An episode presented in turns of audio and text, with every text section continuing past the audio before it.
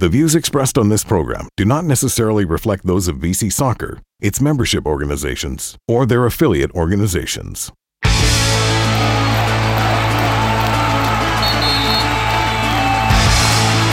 Welcome to BC Soccer's Cones and Pennies podcast, a show designed to inspire and connect the British Columbia soccer community. Here's what's coming up on today's show. It's our 10th episode, and to celebrate, we're welcoming somebody who's nearing the end of her illustrious career while chatting with someone who's just starting his own head coaching adventure.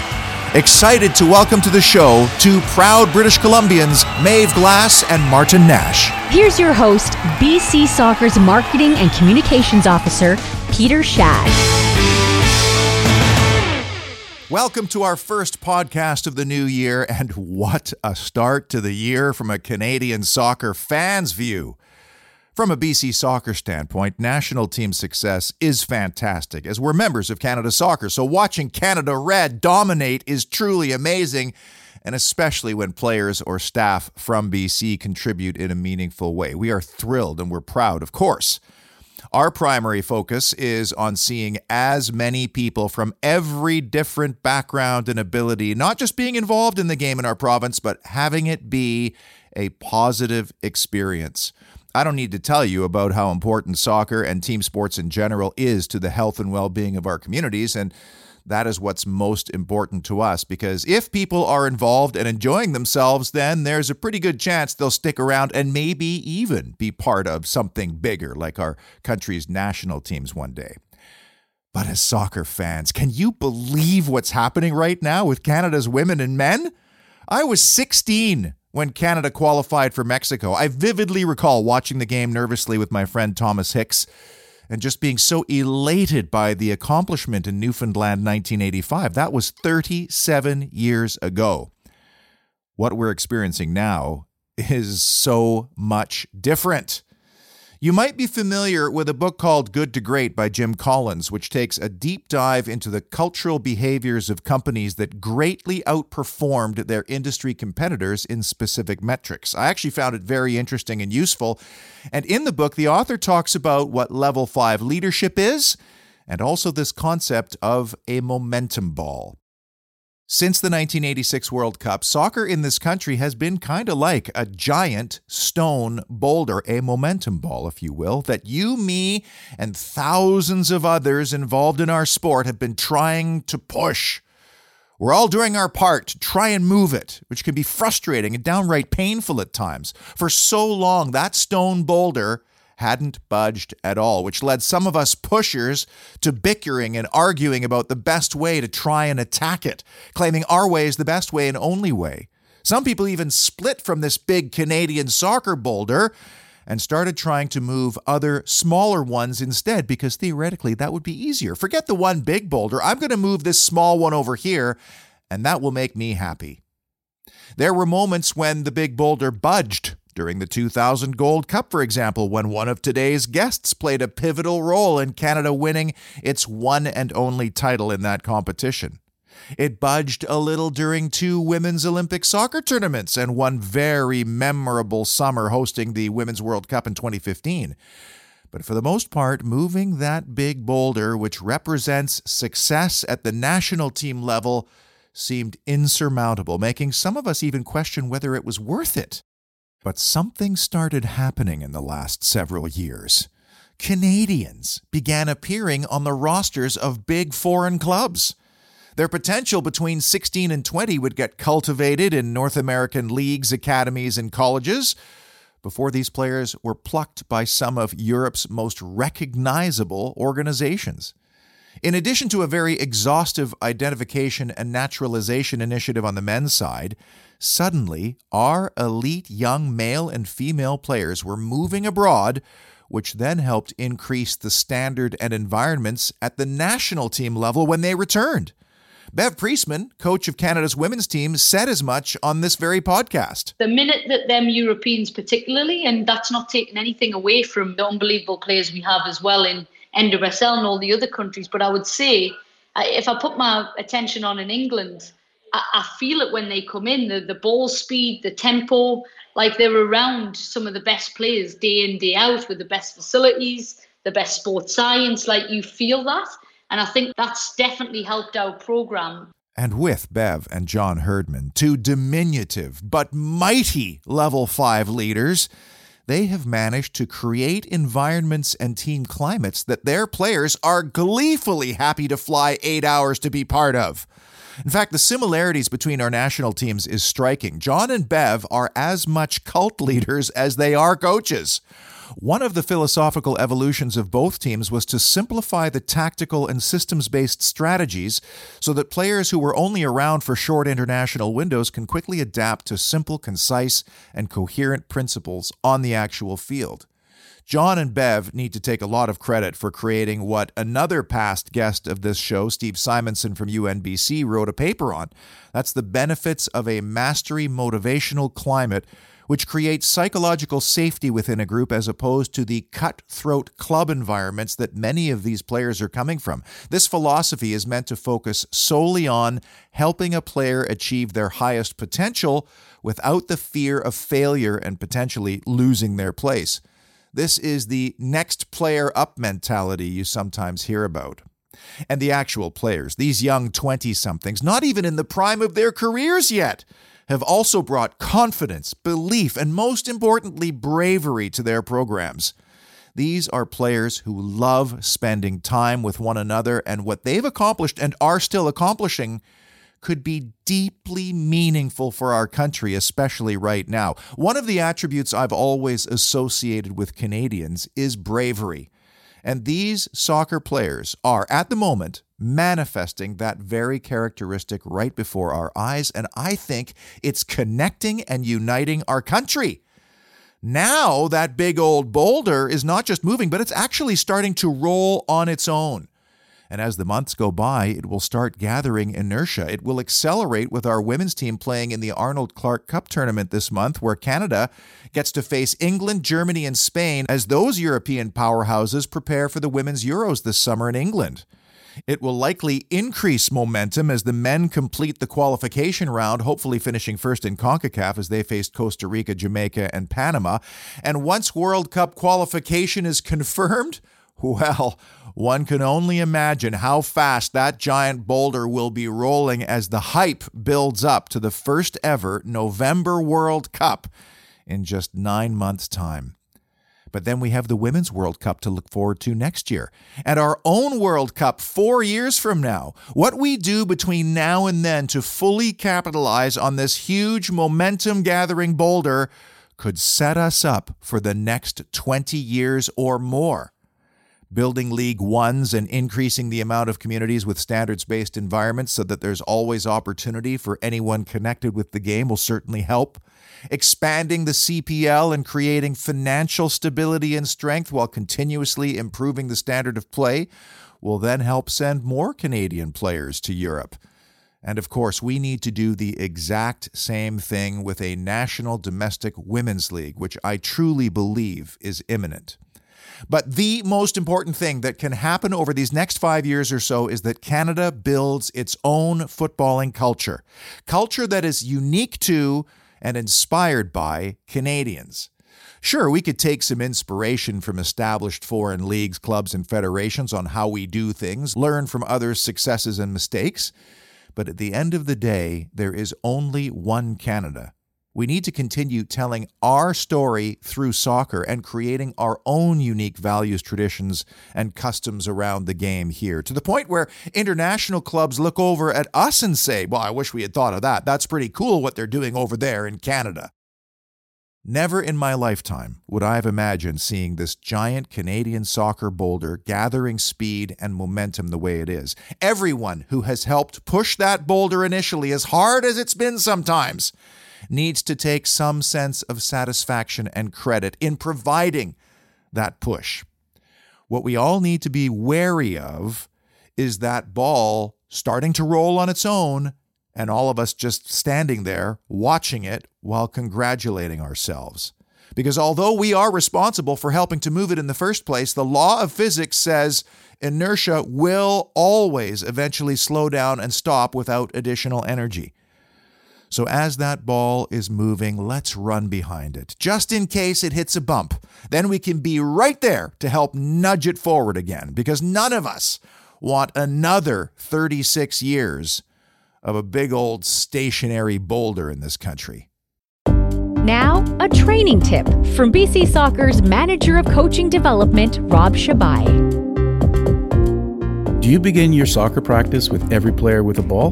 Now that's a good start. Does it move to getting touches on the ball? And does it sound something like this? Do some toe taps. Now dribble with the right foot, then dribble with the left, do a cutback, and so on. Getting touches on the ball is great, but have you ever thought about if your commands are actually helpful at all from a developmental perspective? Or is there a better way to achieve this? The well intentioned variety of touches you are seeking in this scenario elicits a direct response to your static instructions in comparison to a dynamic environment such as a game like activity players use to make their decisions. What I mean is, these touches have to be relearned in a game context that relates to the game constraints, which are explored through those challenges like opposition or opportunity. So, what might be a different way of looking at this to move from a coach directed approach to a player led responsibility. Keeping with our theme of getting more touches on the ball, consider a simple activity set up in a small grid of two players, each with a ball. One player is the tagger and the other is the escaper. If the player gets tagged, the roles reverse. Both players must use ball manipulation skills to achieve the goal of either tagging the other or evade the tagger by using the right skills at the right time with the right pace. So instead of the coach directing them what to do, they decide for themselves the best way of solving the problem in this dynamic situation. For larger groups, open up the grid size, have two taggers and five escapers, for example, and have a second grid doing the same. Your job is to ensure that the spacing is just right, the players understand the rules, and you manage the time of exertion to give the players adequate rest as well. You can use this idea as part of your warm up before you move on to the next section of your practice plan. So, what have you achieved by doing this? 1. You got your touches in, which was your original plan. 2. You didn't have to come up with the next move, as the players figured it out themselves. 3. It was done at game pace, and the players had to use their perception and skills to make their own decisions. And lastly, you observed the players' facial expressions, and they were having fun while learning and exploring their own skills. Give it a try, and I wish you good coaching. That was today's training tip with Rob Shabai. To find a coaching course near you, visit bcsoccer.net and choose Register for a course under the Coach tab. Imagine growing up in a family where all three kids played multiple sports, some at the highest level, including, of course, soccer. Well, our guest was good at all of those sports, but soccer took him on a journey from his hometown in Victoria through Vancouver with almost 60 games for the 86ers and later close to 200 with the Whitecaps, with additional stops in Montreal and Rochester and foreign adventures in Macclesfield, Chester, and Stockport, England. He's earned 38 caps for Canada and contributed one of the great moments in the program's history when his inch perfect through ball set up Richard Hastings for a Gold Cup golden goal against mighty Mexico in 2000. Now he's on his coaching journey, having spent time in Ottawa with the Fury, the national team, and the CPL's Cavalry Football Club at Spruce Meadows, and has just recently been named the new head coach of York United. I'm so happy to welcome to the Cones and Pennies podcast, Martin Nash. Nashy, thanks for coming. It's great to hear your voice again. Yeah, you too, Pete. Thanks for having me. Listen, when three kids in the same family go on to have enviable sporting careers, I do have to ask right out of the gates apart from good genes, what was it about your dad, John, and your mom, Jean, that helped shape those early sporting experiences? Funny, I think they just gave us opportunity. We were active kids and they just gave us opportunity to play a whole bunch of different sports. And it was just something we excelled at right away and we're into. So they didn't have to do a lot because we were out practicing and playing when we weren't at training. We were out playing on our own. So um, no matter what sport it was, we were always, you know, hitting the ball around or shooting the basket or playing soccer. So uh, we are just those type of kids that just played all the time. I know you're not going to brag about your basketball career, but I remember you did stand out in a couple of games en route to that SMU 92 year. Uh, didn't you play rugby as well? Yeah, played high school rugby, won it in my grade 11 year. We were the best team in our grade 12 year, but big rugby schools. We played our second team in one game and we lost. Why football in the end, Nashi? It was my first love, definitely. I did, you know, halfway down the basketball path, and it just wasn't quite right for me. And kind of back to football and uh, learned the basic skills at such a young age. I had good technical ability that it was easy for me to bounce back. And I think because I played other sports too, it kind of helped me see the game and um, understand the game. And it was my first love, and it's the sport I love playing the most. My dad grew up with us. We were always watching on TV. It was the only sport I really watched on TV, to be honest. I didn't really watch other sports. It was always uh, football, but just like to play anything that I could. Just on that, and because you have your own kids now too, how, how do you feel about this recent trend of early single sport specialization? I'm not a big fan. I understand it to an extent, but I just love playing all those other sports. So if you just said, "Oh no, you can only play this," it wouldn't have been fun for me. You know what I mean? It was almost like it became it would become a job at too young an age. So I, you know, I think multi-sport athletes. There's there's a lot to be said about playing multiple sports to a certain age. But there, yeah, there is a certain age where you maybe have to go into one sport. But I don't think that's till 14, 15. Your playing career came at an interesting time. It was between the NASL folding and before MLS really started flourishing, where you know opportunities and money were a little more limited and travel never ending. But how important now were those experiences, seeing as how you're leading a group that's going through kind of a similar growth cycle in the CPL? There's so many interesting, uh, you know, growth things going on. It like from different eras of my career with uh, I think it was the A League it was called the only league in North America at the time and that one kind of going down and then the MLS come I was in Europe when the MLS came in the USL kind of took a rise as well in the US and the sport just kind of went up and down went up and down and the MLS even went up and down to a certain extent until you know, it finally took a grip, and I'd say in 2005 or six, it kind of started taking a grip and going in the right direction completely. It's been a funny last 20 years in soccer, so to speak, in North America, but um, I think in Canada is now finally going in the right direction as the US did probably 15 years ago. You were at a club in Cavalry that could be characterized as one of the CPL's perennial powers. What made you pursue this new opportunity and how did it all come together? I really enjoyed my time at Cavalry. It's a great club, a great organization, has great ownership, and it was a fantastic to be a part of. I've always wanted to be a head coach and have a chance, and just the opportunity hadn't come. Um, and when this opportunity came, I just felt I couldn't let it go because you never know if you're going to get that chance again. So while I was happy with everything that was going on at Cavalry, it just had to take my chance when it came. So it came, and I think uh, I come to a great organization, has some great talent in the field, and I'm really excited, looking forward to the season starting. It's such a different role being an assistant to the head coach. It's also way more secure being an assistant. Nashia, there's only so many head coaching roles, as you've just said, and only so many patient owners who are willing to give the plan the time that it needs. Did you did you have to think about all those things, or was it just about the opportunity? No, I had to think about those things too. You got to make sure you know you can't just jump at any opportunity. But I looked at the organization, talked to a lot of people, and felt the organization was going in the right direction, or at least trying to, and that I'd have the right support around me. So there was a lot of positives there. I talked to Tommy a lot about it at length, and uh, just decided that it was my time to run my own team and put everything I've learned over the last eight years as an assistant. You know, the three in Ottawa and the four in Calgary. Put that to use, right? The opportunity to finally came. I'm really excited about it and uh, I'm looking forward to it. You've worked with some great people. You mentioned Tommy there, Tommy Wheeldon Jr., of course, Marc Dos Santos in Ottawa, in addition to all the guys you played for and won championships with, like Bob Lilley. Do those guys influence your philosophies or do they merely affirm the ideas that you've probably had all along about the game? Definitely influenced me to some extent. The coach I played for, and you always take some of the good and the bad. And there's things that Bob Lilley did that I will use that uh, I think are still relevant today, for instance, and that was what, oh, more than 10 years ago.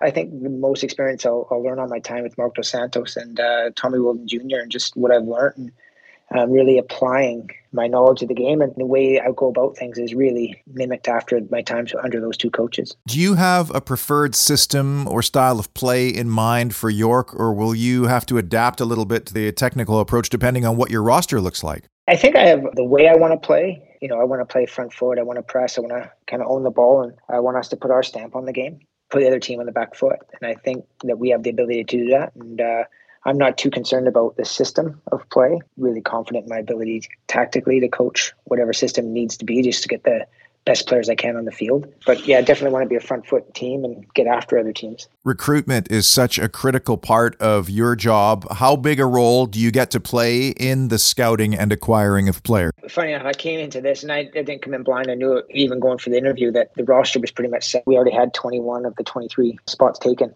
or 19 of the 23 maybe taken. So didn't have a lot of wiggle room this year. I've been assured that in the future I will get that opportunity to have my say on everyone who comes in. But the club at the time just had opportunities to wrap up some people that they didn't think they could pass on. So But I'm still, I mean, I'm happy with the squad. It's a really talented squad. It's got good amount of youth, but just the right amount, I think, of senior players to kind of help the youth along. So I think it's a good mix in this squad, and really looking forward to seeing how they grow over the season. The CPL has all sorts of uh, budgetary and other factors to consider, you know, age and the minutes played, domestic international status. But is there one characteristic that going forward a player must have in order to be a York United player? I think the right mindset is one of the biggest things I'm looking for. A player that is aggressive, doesn't switch off either way in attack or in defense. They, they stay engaged in the game. And um, when we lose possession, they're looking to win it back right away. Um, it's just those intangibles. I think um, you get a lot of players these days that they can do all the skill on the ball, but they don't do the little things off the ball. So I, I think that's the biggest thing is uh, having a player that's two ways and has that right mindset in transition to to be effective. I was reflecting on your amazing Gold Cup moment 22 years ago now against Mexico. as an yeah. alum of the program, what is going through your mind as you watch Canada basically steamroll the rest of CONCACAF? It's exciting to watch. I, I think it's a very exciting team and a deep team. They're not just, you know, 11, 15 players. There's, you know, 25, 28 players, I think, that really could do a job it's great to watch. They're a fun team to watch. They're athletic. They're technical. They go forward with pace and, and power, and then they but they also have that ability to keep possession. So it's it's just fun to watch. I think they got a great balance in the squad. Their coaching staff's brought a great culture to the group, and it's fun to watch them play and to see Canada being dare I say dominant right now. So it's great for me to watch. I'd love to play with a lot of those players. Although if I was in my prime, I'm not sure I'm getting in that team. It makes me really happy to see how well they're doing. The thought crossed my mind that many of these guys, uh, both men and women, are not even in their prime yet, and that could occur somewhere around 2026. Should we be dreaming a bit bigger, have higher expectations maybe over these next four to five years, or should we just watch what happens and support it regardless? Yeah, I think we watch it happen and support them. I don't think we kind of put too much pressure on them. They'll do that themselves. They'll want to be successful. They could say the culture in the group to be successful is they work for one another, which is what all great teams have, and those intangibles. So, quietly optimistic that they obviously they'll get to this World Cup, in my opinion, and um, getting there, I think they can cause some trouble and maybe cause some upset. So, wouldn't put it past them getting out of their group at the World Cup. So, I definitely think they'll be able to uh, make some noise at the World Cup, which would be brilliant to see you know, you got a lot of people, myself included, that we support our home, like the countries our families are from. But uh, more and more so, people are supporting Canada, which is unbelievable to see. How much do you think this national team's success will benefit or impact the Canadian Premier League, and then, of course, hopefully a corresponding future women's domestic league? It'd be massive. You know, kids to see, you know, Canadian players in the World Cup and to have this league here, you know, professional league in their backyard, it gives more Canadian kids an opportunity. The opportunities were slim pickings when I was coming through. You, you had two professional teams in the country at the time in, in uh, the Vancouver 86ers and the Montreal Impact. So if you weren't getting in one of those teams, you had to go over to Europe. And even when you got into those teams, you really had to go to Europe to make a career of it. Um, it was a stepping stone. So now that you have the CPL and three MLS teams, there's, there's just a lot of options, a lot of opportunity in almost everyone's backyard now. So that's great for the talent coming through, place for everyone really in, across the country to find a path to the professional game. And the more players that we can get into the professional game, the better the, the national program will be. Everyone's always called you Nashi for as long as I've known you, but now you're the boss. What are your players going to call you? Long as they're respectful. I'm not, I'm, I don't really mind. Nashi, someone called me Gaffer. It's all good. I'd probably between one of those two, but as long as we win, I don't really mind what they call me, to be honest. Tommy Wheeldon always wore a 16 piece suit on the sidelines. Are, are you going to be a suit or a tracksuit guy? Uh, maybe smart casual. I haven't actually decided or thought too much about it. I don't know if I'll be wearing a suit in the sideline. It'd be a bit uncomfortable, especially in the summer. It'd be half off after through the game. Maybe a tracksuit in the winter. Keep warm. so great catching up with you, Nashi. And uh, now we have a reason to pay close attention to another CPL club. All the best with York United. And thanks so much for joining us. Thanks, Peter. Appreciate it.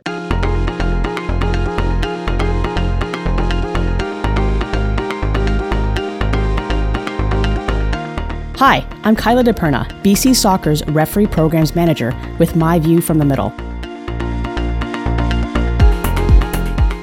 We have some really exciting things being planned to highlight development opportunities for referees across the province. Recently, BC Soccer released its referee development pathway and grading protocol to help officials identify their classification, provide a clear direction for officials who aspire to move up, and identify talent across the province. Whether you're a referee who has just graduated from a course or looking to upgrade, the pathway promotes development at any age and every stage. We'd also like to congratulate and recognize the 10 provincial referees who were recently accepted into the Canada Soccer Next Gen program. You can find the story on the BC Soccer website, and those who were promoted to FIFA classifications, two of which were from BC. On behalf of the refereeing community, thank you to all those people who helped in their development towards their promotion. Your passion and dedication has helped to shape the next generation of aspiring officials. To learn more about refereeing, to enroll in a clinic, or if you're looking to get involved, visit bcsoccer.net and click on the referee tab for more information. I'm Kyla DePerna, and that's my view from the middle.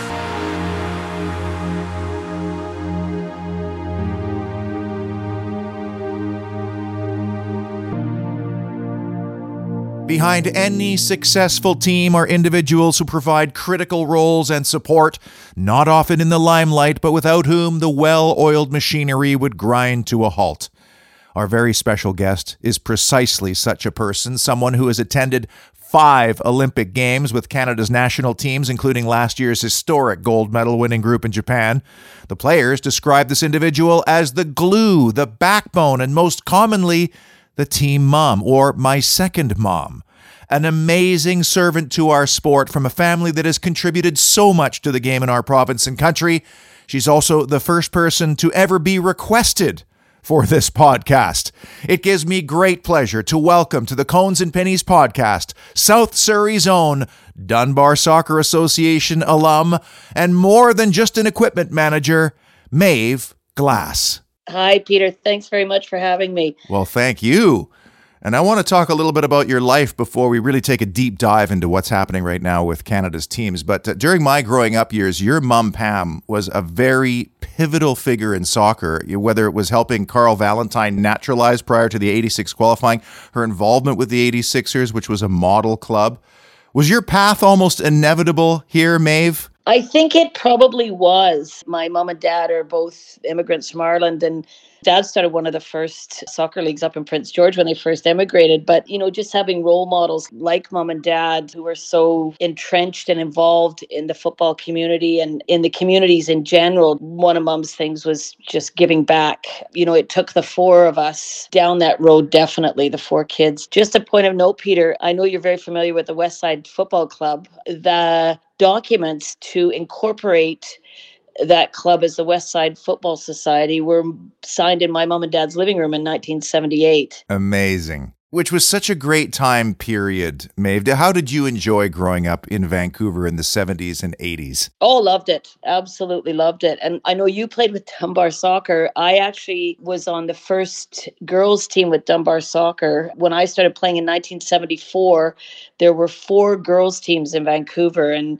we just continually played each other. So it was great. And I'll give a shout out to my alma mater, Lord Byng. I was just away this past weekend. They're lifelong friendships that were formed through soccer and through Lord Byng. So it was really, really a fabulous childhood. And it was a wonderful time to grow up in Vancouver, that's for sure. It's so funny because I'm a Byng grad too, 87. So, and I played for Dunbar. Oh, no way. Yeah. What else do we have in common for crying out loud? By the way, what was the name of that Dunbar girls team you played on? And, and do you remember the names of the other teams that you played? I think we were just called Dunbar Girls. And we admittedly were quite a bit of a novelty back then. And there was a team from the east side of Vancouver and two teams from Musqueam who were very, very good yeah, there was there was four of us, and it was back in the days where you'd finish your game and you'd stay in your kit all day because you just felt so cool. And I, you know, was wearing my Adidas Argentina cleats into McDonald's four or five hours after the match had finished. That had to be the McDonald's at Broadway and Balaclava, correct? That one wasn't even built yet, Peter. it, was the one, it was the one in Kerrisdale, just by the Kerrisdale Arena. Right. Oh my goodness.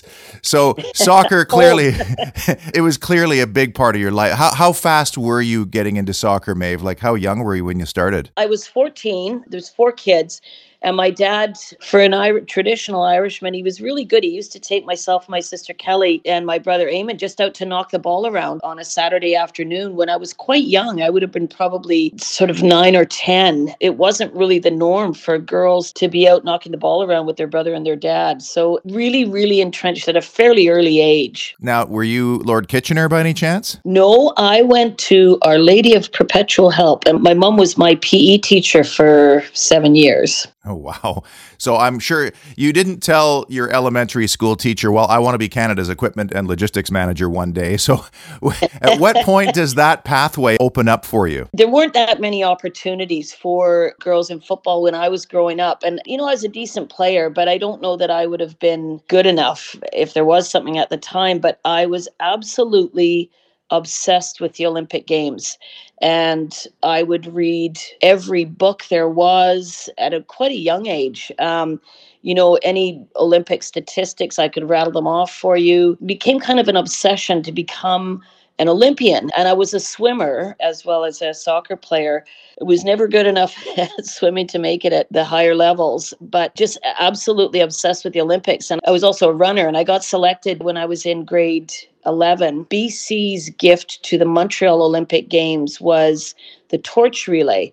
Well, it used to be BC Track and Field, it's now BC Athletics submitted my name. It was kind of a draw. My name got drawn to be one of the torch bearers. So I carried the torch from Ottawa to Hull. And then we were the guests of the Canadian Olympic Committee for the duration of the Games. And that was as close as I ever thought I was going to get to being an Olympian. But things are strange, and the way the world evolves is very interesting. So I always wanted to do something in sport, and that started at a very young age. Well, it would be a harbinger for things to come. We'll get to that a little bit later. But you've had this VIP backstage pass to see firsthand the evolution of the women's game. And I can only imagine the difference between the Olympics and World Cups of, say, 20 plus years ago with last year. How dramatic has that growth been through your lens? It's been pretty remarkable and it's been such a privilege to be involved in it. Like I was back in 2011 and I've been with the team since 2006. So, you know, I've watched a lot of the players grow up, staff come and go. Bev Priestman was my fifth head coach. But a lot of the groundwork, I have to say, and a lot of the credit to where we finished on the podium this summer has got to go to John Herdman. And he really instilled in the players and in the staff wanting to do better for your country. That started, you know, when he came in in 2011, we were in bits. It was a really low point for the women's program, and Even had worked really hard to build it up. And we had an Italian coach came in, and just things didn't work out. And John came in and basically picked all of us up off the floor. I think I was one of the only staff members left to pick all of us up off the floor and made us want to do better. And, you know, we ended up with the bronze medal in 2012, which was the first time a team sport in Canada had won a medal since 1936, I think it was, and then repeated that in Rio in 2016 so I would be remiss if I didn't give John so much of the credit for laying the groundwork of where we ended up this summer. But it was really, really remarkable. You know, and I think for me, the worst game was the Brazil match. You know, when you're in a quarterfinal, uh, you know you lose, you're out. But if you win, you've got at least two more matches to go on. And I knew at that time that I was going to be leaving the women's program. Only Bev was the other one that knew. So I just thought, I don't want to end my career with the women's program in a shootout against Brazil in the boiling heat of Tokyo. So it was that for me was probably the most nerve wracking game and then the US game and then the obviously the Sweden game just really really icing on the cake. It was it was so remarkable. And just the staff that were there and the players that were there there's such a cohesive group. No hesitation in holding each other up and holding each other accountable as well. So it was pretty cool. Now, I want to dive deep into that in just a moment but I'm curious about as the game has evolved on the women's side so drastically how has your role changed over that time? And has it become more complex it has actually my title, and this when John came in, he changed my title from equipment manager to tour and equipment manager. So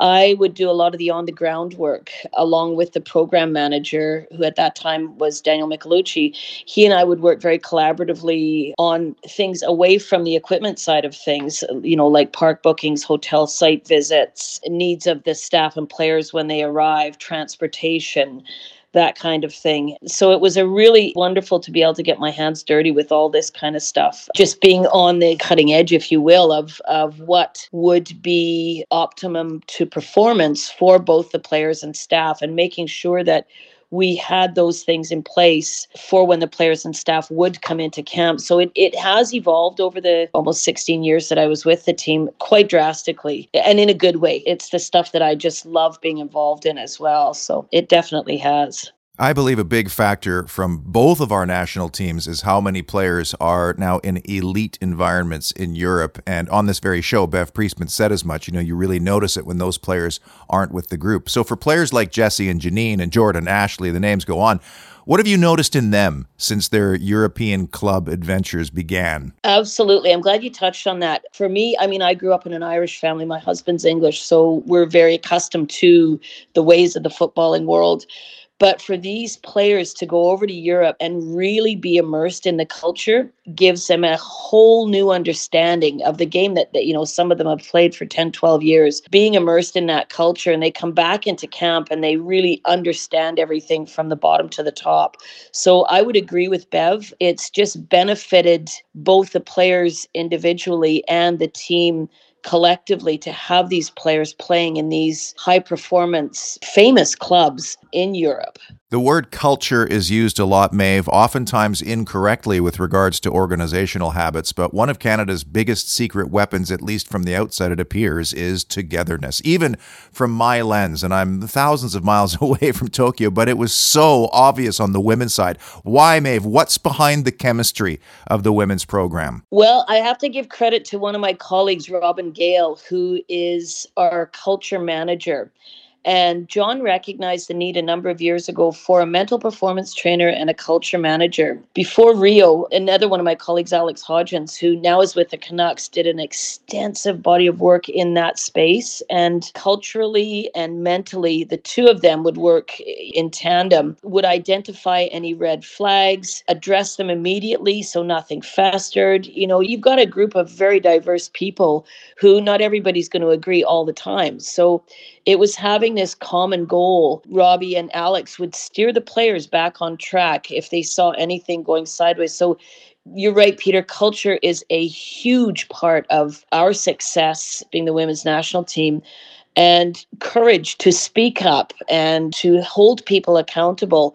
And within the women's team, there's a leadership group, and it's a really cool mix of younger players, veterans, and we call them the in betweeners players can come to them with issues or ideas or thoughts or whatever. And I think what it boils down to is respect for one another and respect for one another's ideas as well. So culturally, it was like a well-oiled machine for sure and i am really glad you touched on that because it's a huge piece of the success that we had. You alluded to your decision to move on from the women's team and then the next thing we all knew there you are with the men for the us and el salvador games. How did that come together? You know there comes a point in your life too where you just have to know when it's time to move on. And I'd been with the team for nearly, as I say, nearly 16 years and just a remarkable ride. And I absolutely loved my job. And I didn't ever want to not go out on a high. I didn't want to be the one that is the last to leave the party being told to go home.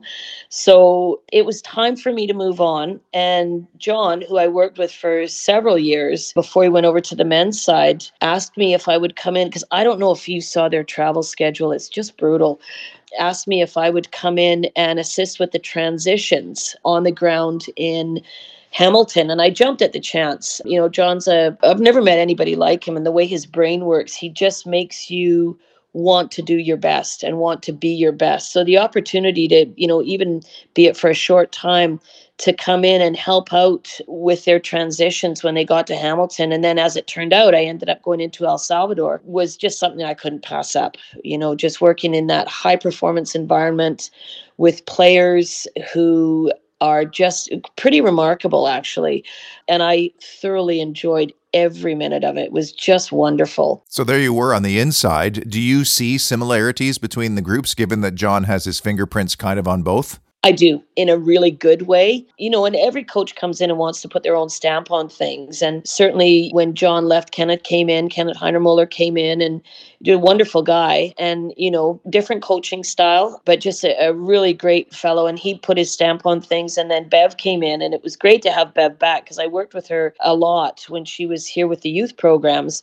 And for her to come in and to bring not only the experience that she had with John, but the experience that she had with Phil Neville working with the FA was really cool to see it from her lens as well. But absolutely, there's similarities the way the programs are structured. Why reinvent the wheel? John has had such great success on both sides now. Why wouldn't you try and emulate that? I'm not sure if us fans and outsiders or observers are allowing ourselves to dream about where the ceiling is for this men's team as Qatar looms closer. But from what you saw and heard, how confident is that group? Very. And they call themselves the Brotherhood, which is, I can't think of a better word to describe the culture there. Like those players and the staff would run through a brick wall for each other. And I think a great deal of their success is they'll play out of their socks for one another and for John and the staff. But they are such a tight group, you know, and it, it was such a privilege to be in, you know, albeit for six days and just to see how much they love each other, how much they go to bat for each other. I agree. I don't know what the limit is for these guys. And I'll really age myself here. I was at the World Cup in 1986 and we were just happy to be there. But now it's, you know, we need this one point. But the men's national team is going in as real contenders. And getting back to the culture piece, I would say that has a huge impact on how well they're doing. Let's talk Tokyo, Maeve. I vividly recall seeing a photo that you posted on social at YVR the morning of departure, and you and your bags of gear, and seeing that photo, given the COVID situation the world was in at the time, the unknowns, the variables, the restrictions, and with your role being about logistics, I actually found myself anxious thinking about it. How are you feeling on departure day? Well, it's funny. Over the years, you make connections and you network and that you just talk to the right people. And I've been lucky enough to make some really good connections at YVR. They're so willing to help if you just ask. The national team, women's national team, travels with over four and a half metric tons of equipment. And because of the COVID situation, cargo space is at a premium. So we ended up having to carry a lot of our cargo, but kudos to the people at YVR, you know, Francis at Air Canada and YVR. They had trolleys out to meet us. They had porters assisting us getting bags in. It was not nearly as bad as it seemed. you know, it's a lot of advance work goes in, but the day was really smooth. It can be quite anxiety filled when you're moving basically a little city from one place to another. Over the years, you just make some really good connections, and they, they are wonderful people at YVR. You alluded earlier to the Brazil match, and uh, I'm wondering at what point in the competition did the thought cross your mind that the bloody color of this medal is going to change here? I wasn't thinking beyond the Brazil match. I don't get very anxious, and I was so filled with anxiety during that, that shootout. And my daughter sent me a photo when we ended up winning, and I've got my hands at my temples, and I look like I'm about to be sick that's exactly what I felt like. It was such a relief when that quarterfinal match finished. I thought, you know what? Bev is right. I think we're going to absolutely hammer this. Going into the US game, we we're definitely perceived as the underdogs, but I felt this weird calmness going in. Maybe it was because I knew we'd have another game after that, but I really wasn't worried about winning that game. It was very strange. Jess scored that penalty and came over. And that's, I think, when I really thought, yeah, this gold medal is going to be ours. When Bev came on this show just before Christmas, she said, I wanted this for Christine and Maeve. yeah, she did. Yes. Grosso steps up, netting ripples. What's the first thought that went through your mind? This is going to sound terrible, but I was just glad I didn't pee my pants. I was just, I was just, oh my God, we have actually done this. And I just thought of all the people that had laid the foundation for this program, like Christine, like Amy Walsh, like Karina LeBlanc, like Rhian Wilkinson, you know, and I'm sure I'm forgetting some of them, but they flashed through my mind. We would not be here if it wasn't for you guys. And it's funny because I've known Julia and Jordy one of the first camps that we did with that U15 group, Julia and Jordy came in and they were both 12. So I've known these kids since they were kids, and her family's so wonderful. You know, Carlos and the family, they're just a wonderful family. And, you know, it's cliche, but it couldn't have happened to a better kid. And I was riding up the elevator with her and Jordy in the village afterwards when we came back from the stadium. And I just said to them, you know what, you guys savor this. This is going to change your lives for the better in ways that you could never imagine. And Julia's off at Juve now. I saw a little clip of her on the weekend and I felt this really weird motherly pride. It was pretty remarkable. And you got to give a shout out to Steph Labbé for that. was remarkable. Absolutely remarkable in that shootout. The smiling assassin, the penalty whisperer, I call her. Oh, yeah. That's a good description. That's a really good description. So let's just yeah. confirm you are not going to be at the Arnold Clark Cup in England? I will not. it's time for me to cut the apron strings. so, well, based on how challenging challenging it was just to lock you down for this show. You still seem very busy, Maeve. What's next for Maeve Glass? I'm hoping that I get another call in with the men's team because I really, really enjoyed it. If they can use my expertise, I would be thrilled. Just taking some time to consider what the next steps are, really. I'm enjoying watching the Olympics, and it's funny, when I was away with the girls for the weekend, I just said, you know, I haven't watched a Winter Olympic Games in 16 years because we've always been in camp. There's sports there that I have never heard of, like big air and monobob, and it's quite fascinating to be able to sit down and watch it. It will definitely be something sport related, but I'm just going to take some time now and spend some time with my dogs. And my husband and I are hoping to do some traveling, but um, nothing concrete, Peter. The women all say you're like their second mom. Did you get the same kind of vibe from the men? No, they're a different kettle of fish. Too cool for school?